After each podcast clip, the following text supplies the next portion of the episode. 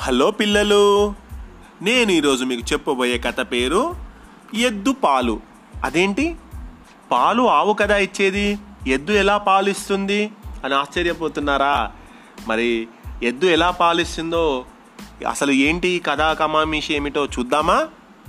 అక్బర్ మీకు తెలుసుగా అక్బర్? అక్బర్ మహారాజాకి ఒకరోజు చిలిపి ఆలోచన వచ్చింది. ఏం చేసినా అంటే బీర్బల్ ఎవరో తెలుసు కదా? అక్బర్ ఆస్థానంలో ఉండేటువంటి ఒక గొప్ప కవి.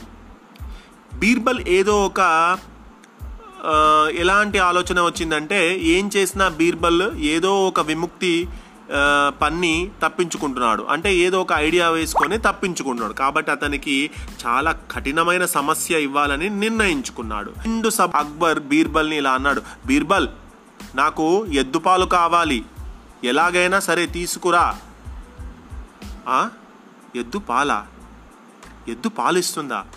పిల్లలు ఆవులే కదా పాలిస్తాయి. ఎద్దు అంటే మగది కదా. మరి అవి పాలు ఎలా అవి పాలు ఇవ్వవు కదా. అందుకే బీర్బల్ని ఇబ్బంది పెట్టడానికి అక్బర్ ఇలా అడిగాడు.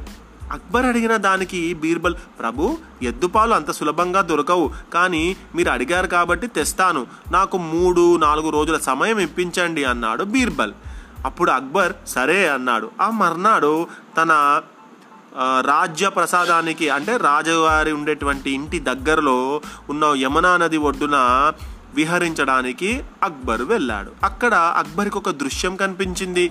ఒక స్త్రీ బండెడు బట్టలు నది ఒడ్డున చెమటలు కక్కుతూ ఉతుకుతుంది. చూడడానికి ఆమె చాలా ఉన్నత కుటుంబం నుంచి వచ్చిన దానిలా కనిపిస్తుంది. ఉన్నత కుటుంబం అంటే చాలా మంచి రిచ్ ఫ్యామిలీ నుంచి వచ్చినటువంటి ఒక లేడీ ఆ చెరువు దగ్గర బట్టలు ఉతుకుతుంది. బట్టలు ఎన్ని బట్టలు ఉతుకుతుందో తెలుసా? చాలా బట్టలు ఉతుకుతుంది. అందుకని ఆశ్చర్యంగా ఇలా అడిగాడు అక్బర్. అమ్మాయి నువ్వు చూస్తే చాలా డబ్బున్నవారి అమ్మాయిలా కనిపిస్తున్నావు.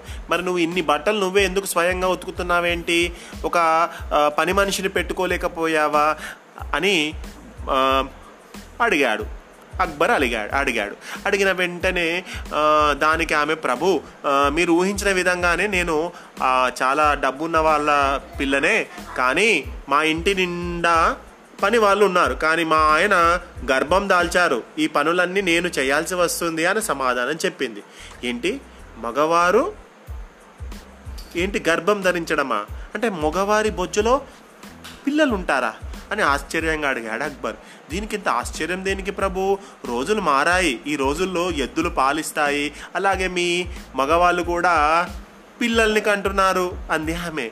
ఇదంతా తన చిలిపి కోరికకు సరైన సమాధానం ఇవ్వడానికి బీర్బల్ పన్నిన పన్నాగం అని తెలిసి అక్బర్కి అర్థమైపోయింది. మర్నాడు సభలో అక్బర్ నీ తెలివితేటలకు నేను ఓడిపోయాను అని ఆయన అతన్ని సత్కరించాడు. చూసారా పిల్లలు?